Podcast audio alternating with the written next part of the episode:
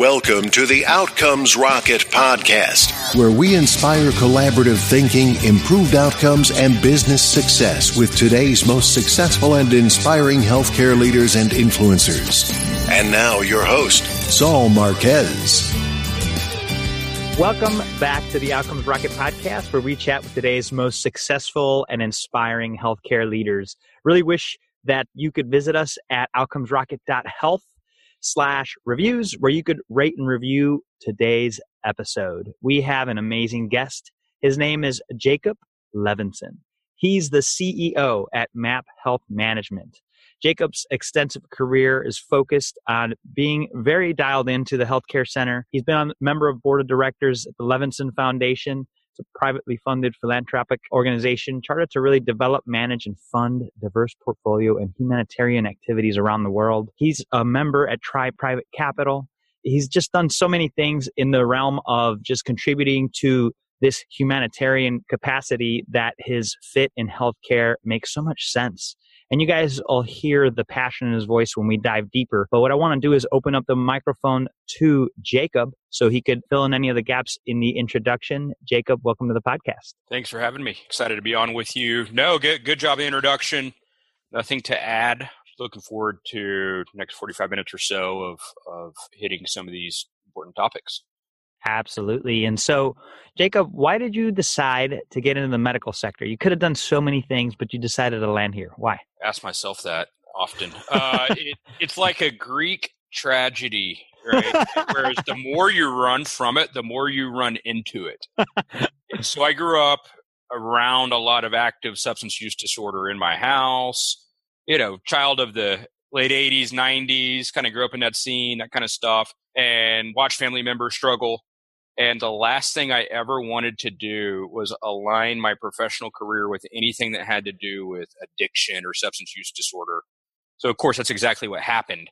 so it, it, wasn't by choice. It was by, you know, I don't know, some sort of gravitational pull, maybe back to, to what I knew. So it, it's no, I don't think it's any secret that you grow up kind of around substance use disorder and then someone like me ends up involved in writing algorithms to detect active substance use. I mean, I've been doing it since I was two. Yeah. Right. So I don't know if that was a coherent explanation, but I was born into the addiction world in that sense.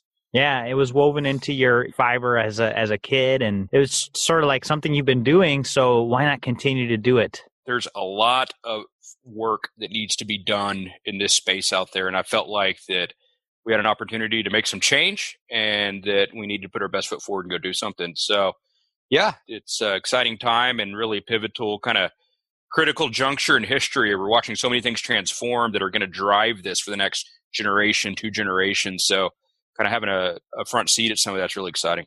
Yeah, that's super exciting. And so, for the listeners, maybe you could dive in a little bit on uh, what some of the work that you guys do and, and how it's relevant to the space. Sure. So, I'll try to keep it simple. We focus predominantly on individuals who have a substance use disorder diagnosis, what we call addiction. Just to kind of put that in some staggering terms, 22 and a half, 23 million Americans fit the criteria for substance use disorder, which is that's a big huge. number. I didn't know it was number. that high. It's that high. And this, here's a bigger number. It's mind blowing. The national economic impact of substance abuse, a little bit different than substance use disorder, but substance abuse is about $740 billion annually. Wow. So that's almost in line with our national defense budget. But that's things like work loss productivity. That's every dollar that is expended, if you will, as a result of substance abuse, sweeping up glass after DUI wrecks, everything.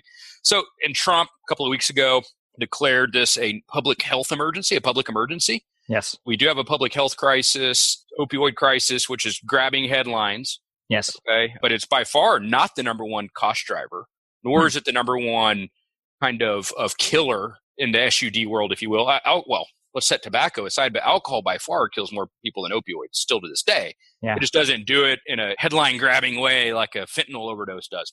But to jump to your question quickly, we manage people who have a substance use disorder diagnosis using peers. That means people who are in successful recovery. But what we do that's really interesting, we tech enable them and we data enable them. So we put a lot of tech and other tools at their fingertips that help them identify people who are struggling, make better decisions, and helping them ultimately the whole game here is to improve outcomes for people with substance use disorder and chip away at that 740 billion dollars that we're hemorrhaging as a as a nation. Yeah, that's pretty sweet. Definitely worthwhile work, and you're named one of Becker's 112 entrepreneurs to know. You're obviously making a splash in, in the space.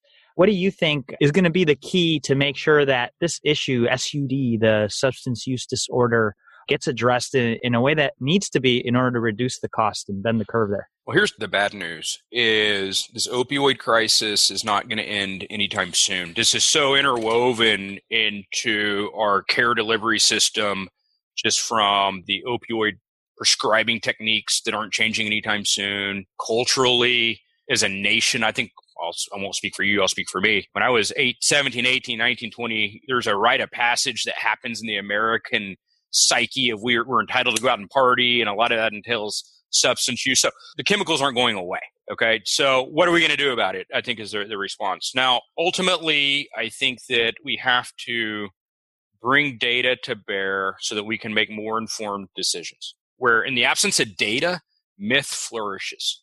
Right. Right. You think back like a, a map in Europe from the 1300s, and you go and you look out on the edges, and there's dragons, and the world is flat. Well, they didn't know it was out there, so the imagination ran wild. They put dragons, and the earth is flat. Right. Myth flourishes. Right. So we have very little data that drives the delivery of treatment services in the country, and it doesn't have to be that way. So we can improve that. And ultimately, just to get far out there on you, I do believe the, the end solution lies in, in genomics with hmm. addiction. I think we have a brain disease here that one day I would like to believe there's a, a genomic solution, but we're nowhere even in the stratosphere of, of that yet today. Interesting. That's an interesting hook. Either it's physiological and it has, it's a brain disease or it's not. If it is, and we talk about addiction being genetic and having features that point to it, have, uh, people having a genetic propensity for addiction, those kinds of things. I've seen it in my own family.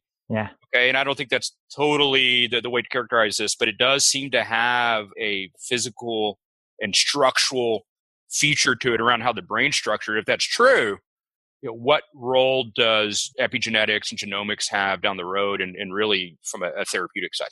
Yeah, super, super fascinating. You obviously spend a good amount of time thinking about this and working in the field. So, really excited to dive into maybe some examples. Can you share a story with the listeners about how you guys have applied this and, and gotten some improved outcomes? Yeah, uh, I'll just go with the first reaction. There is maybe not the most important one, but one that comes to mind.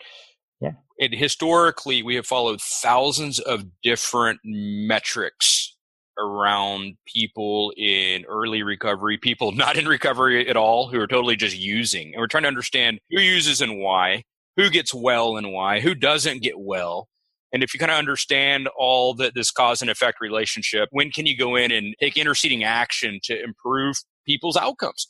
So I'm just winging it here anecdotally off top of my head. That's fine. I don't have anything I'm like referring to, but anecdotally, here, here's one that I always thought was was critical that stood out in the emerging adult population. I'll go ahead and add on the young professional because that matters too. So basically, yes. 18 to 35 okay 18 to 35 in that range there's about a 90 day window when they get out of an acute care setting like intensive outpatient or above like basically if they've gone away to treatment somewhere there's about a 90 day window for them to get back in school or find employment or return to their job. If they don't do one of the three it is such a leading indicator that someone is going to experience recidivism go back to a higher level of care have a colossal relapse right?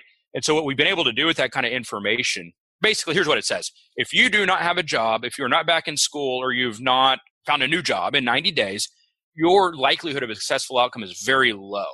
So that said what does that mean in the acute care side? That data sh- goes back it informs that acute care environment and it says you better have some serious jobs training going on. Yeah. Better have some serious you know some programming to that end. So that's my reaction. I, I mean we could pull 100 of these off the shelf no it's good. Yeah, it's good. So just and think that one falls directly on the social determinants of health. Would you agree?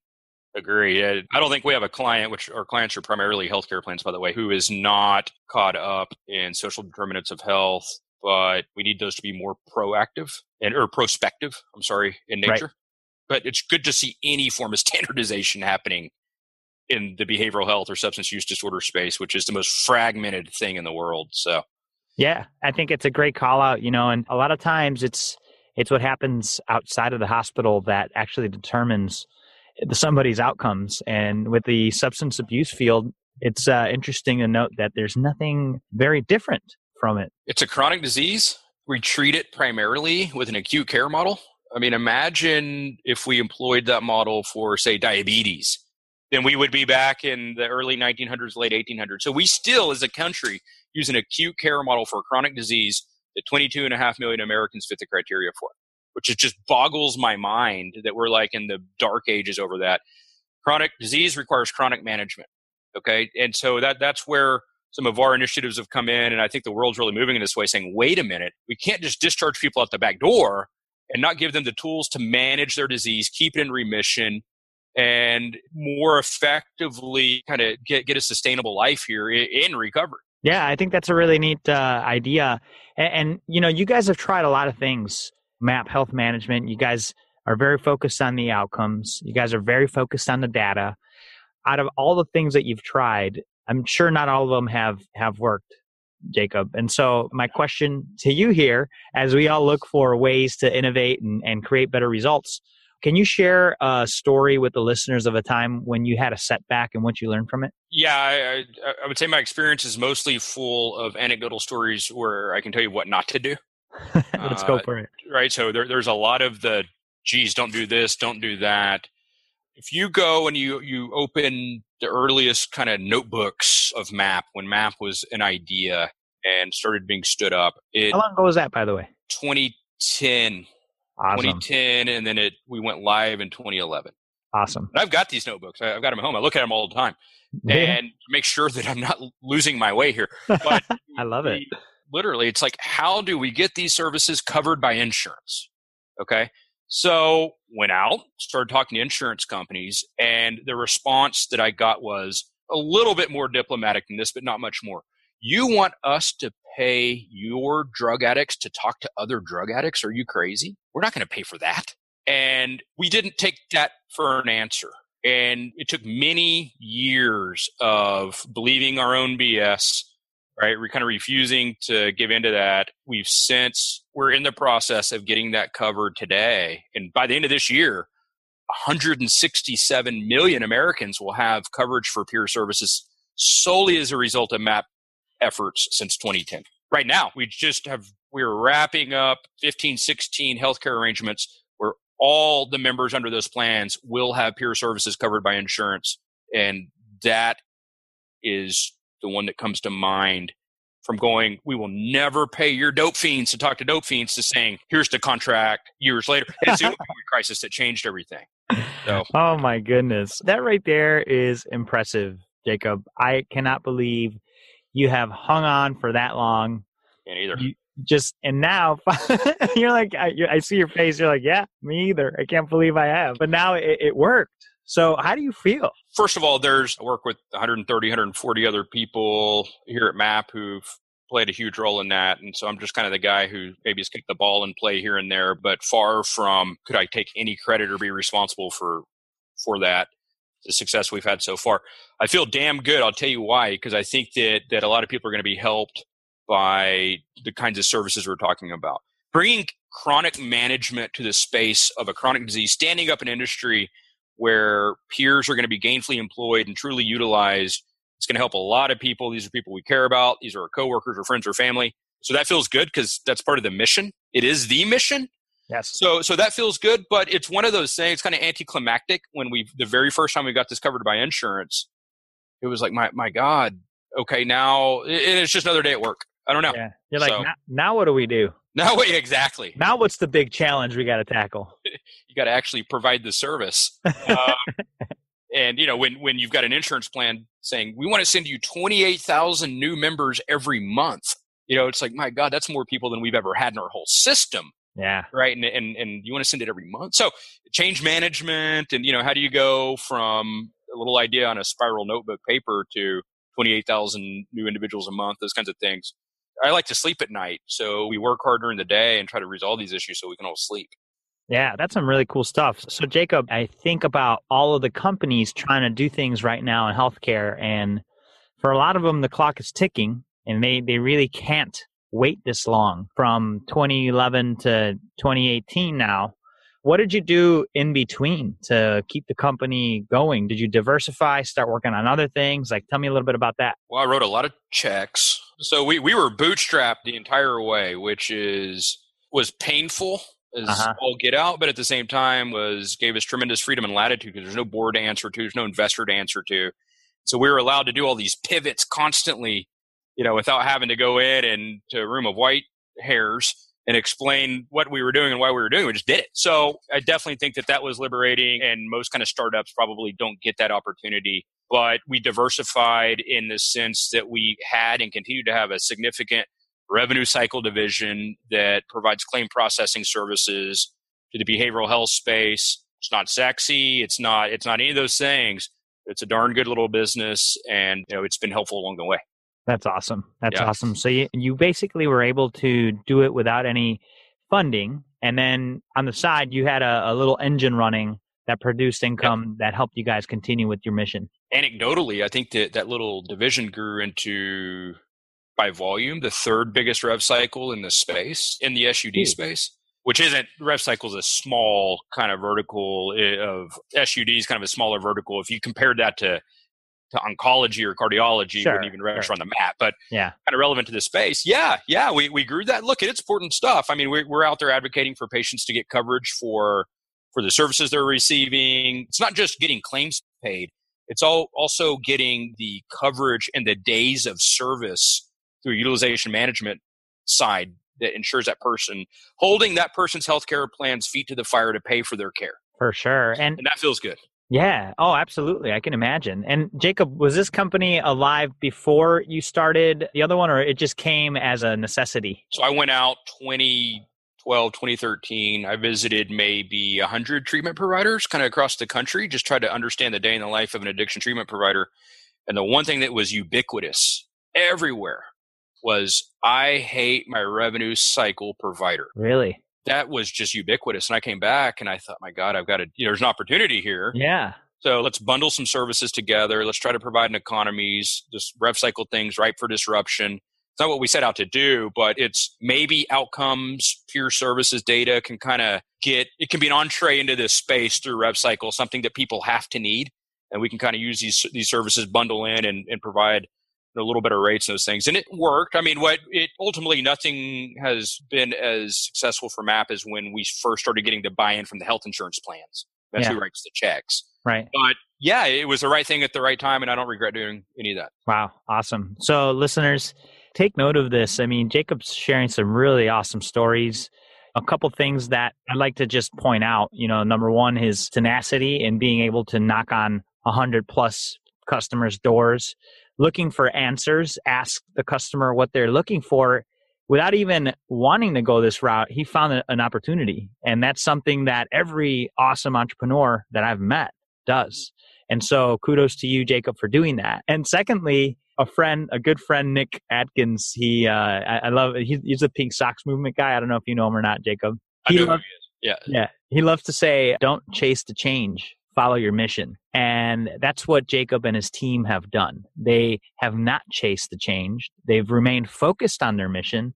And now, nine years later, they're here and things are going to start moving and shaking. I imagine you're probably going to be hiring a lot of people pretty soon uh, to fulfill what you guys have set out to do. And so just uh, take note of that, listeners. And it doesn't happen overnight, but if you stay consistent, if you stay true, everything will eventually uh, work out. And so this is so awesome, Jacob, that you're you and your team have experienced this uh, milestone. So congratulations. Thank you. Appreciate that. What would you say uh, an exciting project that you're working on today is? I think that IBM Watson partnership we have is super exciting because it's going to unlock a huge and massive data store that we have that has never been actionable and it's going to unlock this data and i think it's going to propel our ability to detect early relapse in people it's going to propel it forward and allow us to do it much more efficiently. And, here's what I mean. We're utilizing Watson unstructured data. So there's tremendous amounts of data that flows in a maps environment that's unstructured. Phone calls, counselor notes, psychosocial, SOAP notes, things that are coming into EMRs that just from a data standpoint just go there to die. There's no structure. Yeah. So there's no way to, to really utilize it inside of a database. Well, Watson's going to come in and just through our annotation and our work with Watson, it's going to it's structuring that info and it's going to allow us to turn that around and drive much better predictive analytics and harness this whole kind of tranche of data we've never been able to touch. That one gets me excited. That is very exciting. Yes. And just being able to do the next thing with this, right? It never ends and it, it, there's no completion. I still feel like that we're like uh, slapping carts, you know, or wheels on a mill cart here because I I feel like there's so far to go. But yeah, that I think that's the next big thing for us. A bunch of healthcare plans are excited about that, and I think it's going. Look, it's there is no doubt that's going to make. It's like if we're playing Call of Duty, the peers are leveling up about three levels with that information because what they're going to understand about the people that they're serving is going to be dramatically enhanced. Yeah, that's super exciting. And again, in Jacob style, you love going after the big goals. It's not just the 10%, you're going for 10x, baby. You know, it, if we weren't, I don't mean to be cliche, but we're not in the widget business, right? We're dealing with right. human lives here. We've got people at the end of this who have a terminal if left untreated disease. And so I feel like we have an obligation to swing for the fences and get this right. Maybe if you're creating like a printer or a, a spice for a, a brisket rub, you can miss the mark a little bit. No one dies. Right, right. But I feel like that, you know, maybe it's too big of a burden for us, some of us carry around, but I think we personalize it that if we don't get this stuff right, people die. Yeah. And I think that for me, I'll only speak for me, that, that drives me perhaps even too much. Yeah. In a big way. I could see yeah. that. I could see that. I think that's uh, really awesome what you guys are up to and what the future looks like. You always have to have a compelling future as well. The good book also says, uh, you know, without a vision, people perish. And so, as a leader, Jacob, you're setting up an outstanding vision once again for your people and leaders. If you're at the helm of your organization, keep this in mind because once your team reaches that goal that they've been working so hard to, what's next? You got to keep them inspired. And so, Jacob, you're doing an awesome job of that. Thank you. Let's pretend, Jacob, you and I are building a medical leadership course on what it takes to be successful, the ABCs or 101 of Jacob. And so we're going to help the listeners uh, get tuned in here to the syllabus, four questions, lightning round style, all about improving outcomes. And then we'll follow it up with a book that you recommend to them. You ready? Let's. All right. What's the best way to improve healthcare outcomes? To inform the front of the care delivery process, the care continuum with information. The number one way to impact a positive or to influence a, a, positive outcome is early intervention. I don't care if it's cancer, heart disease, or, or addiction. And so, what we have to do is have early intervention screening techniques, assessment, risk strat, understand who's at risk for what, and basically do better triage on the front end of the care continuum and not let the acuity level get such that some people can't be brought back from the brink or that cost runs out of control. That's my reaction. Love it. What is the biggest mistake or pitfall to avoid? Believing your own BS. Definitely that kind of a, which I think is very, I hear it all day, every day. Don't let people tell you who you are because they might not have the right motive. I think that you've got to have some some sense of identity before you go out into the world with your products and services. Otherwise, people are going to hammer them into something you don't even recognize, and that's not good. It's not good for us. Were you told you were something and you just refused to accept it? I've told we were not something and refused okay. to accept it. Got it. The other way around. I've told that peers aren't capable of performing the kinds of services we're talking about, but in fact, I'll put a peer up against a psychiatrist any day of the week, and they'll drive a better outcome for these kinds of services because it's a hey, bro, it's a hey, John, I know where you are because I've been there too. Yeah. And so it's a it's a horizontal relationship. Psychiatrist is vertical, and people, you know, who wants to engage with a guy in a white coat who's crunching them? I'd much right. rather sit there and shoot the bull with someone who who knows what I've been through because they've been there too. That's powerful. How do you stay relevant as an organization despite constant change? Here's my reaction to that. A couple things. Number one, you better damn well be in your clients and customer strategy. If you're not, you're going to be irrelevant very quickly. Yes. And so I think you have to understand, yeah, it's one of those things.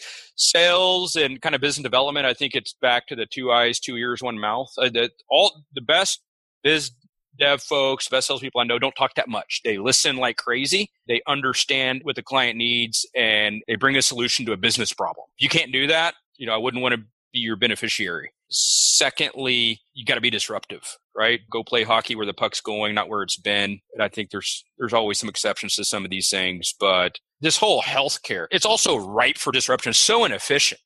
I mean, from bumper to bumper, I've never seen a more inefficient thing in my entire life. And I mean, you can go pick any aspect of this saying, and it's all ripe for disruption. It's a wounded water buffalo at, at a watering hole on the savannah. Go eat it. It's, it's waiting to be disrupted. So I love it. What's the one focus area, Jacob, that should drive everything else in an organization? this sounds like such a BS answer, but it's true. It, this is true. It's true. Integrity and honor. Let me say it from my perspective. Honor. I don't know about other organizations. For me, it's the honor aspect is is critical. And then there's a litmus test. Would I want my mom, my wife, or my daughters receiving the service we provide?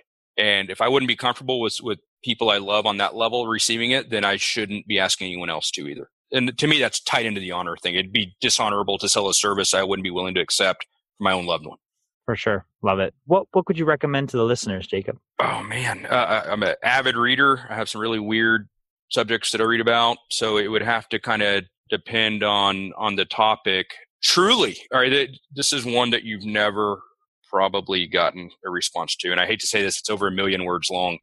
The four volume set regarding the Civil War, written by Shelby Foote, F O O T E. All right. And it is, it took him 25 years to write it. And let me tell you why. Amazing. It's so important. Every facet of human personality, human triumph, human tragedy, every situation you could possibly imagine is examined in that four volume series Wow. through the Civil War, right? Hmm. And it gives you tremendous insight. It has everyone from the most honorable people doing honorable things to the most terrible, you know, dastardly people of all time. And it, it, it tells you what happened as a result of their decisions and how they approach things. To me, it's been one of the greatest like life lessons kind of books, but wrapped in a subject I care a lot about. That, which I read it, it's a million words. I go and you, ne- I never stop reading it. It's kind of like a Bible. That is one that has taught me more about life probably than any other book I've ever read. Wow. That is definitely one that we've never heard, and you and you've given a very compelling reason to go check it out. So, listeners, check out the syllabus where you'll find a link to this book that Jacob just recommended, all of our show notes, and everything that you're looking for. Just go to outcomesrocket.health slash map for map health management. So outcomesrocket.health slash map. You'll be able to find that in our show notes. Jacob, this has been a ton of fun. Just uh, I look at the clock and I'm like, oh wow, we're over, but it's worth it. Every minute it has been awesome with you. I'd love if you could just share a closing thought with the listeners and then the best place where they could get a hold of you. Yeah, you bet. I think you said it. I think the resiliency piece, to me, that's number one factor in success. Intelligence helps, network helps, all those kinds of things help. It's all worthless without the ability to dig your heels in and push forward. Resiliency wins the day. And that's that's been true in my life. Not the smartest guy, not the most connected guy, not all those things, right? But you will have to shoot me to put me down. And, and that has served me well. And I think that's the number one factor for success. Love it. And what would the best place to reach out to you or follow you be? I'm not a Twitter guy. I don't waste too much time on social media. Spend more time working. LinkedIn. I don't even know how to tell someone to find me. Yeah, we could Put my put name a, in there. we could put in the show notes. We'll put a, a link to your LinkedIn profile, Sure. and then maybe your company email address too, or the web address. This is map.com. This is map.com. That's our, yeah, don't ever name your company one of the like 20 most common words in English language. You'll never, first of all, it's a, it's, you'll spend a huge amount of money on copyright and trademark attorneys. Secondly, you'll never get the domain name you want. So map ends up, this is map. So I regret that. Oh my god, I love it, man. Well, I love I love what a straight shooter you are and literally the gold that you just poured to our listeners. I know that they're taking notes. Don't worry, listeners, you could listen to this again. That's the beauty of the podcast. And so don't be shy, do that. And uh, Jacob, just want to say a big thank you to you. Keep doing what you're doing. You're doing some amazing things for healthcare. Thank you, sir. Appreciate the opportunity to come on your show and share some thoughts very much. Thanks for listening to the Outcomes Rocket podcast. Be sure to visit us on the web at www.outcomesrocket.com for the show notes, resources, inspiration, and so much more.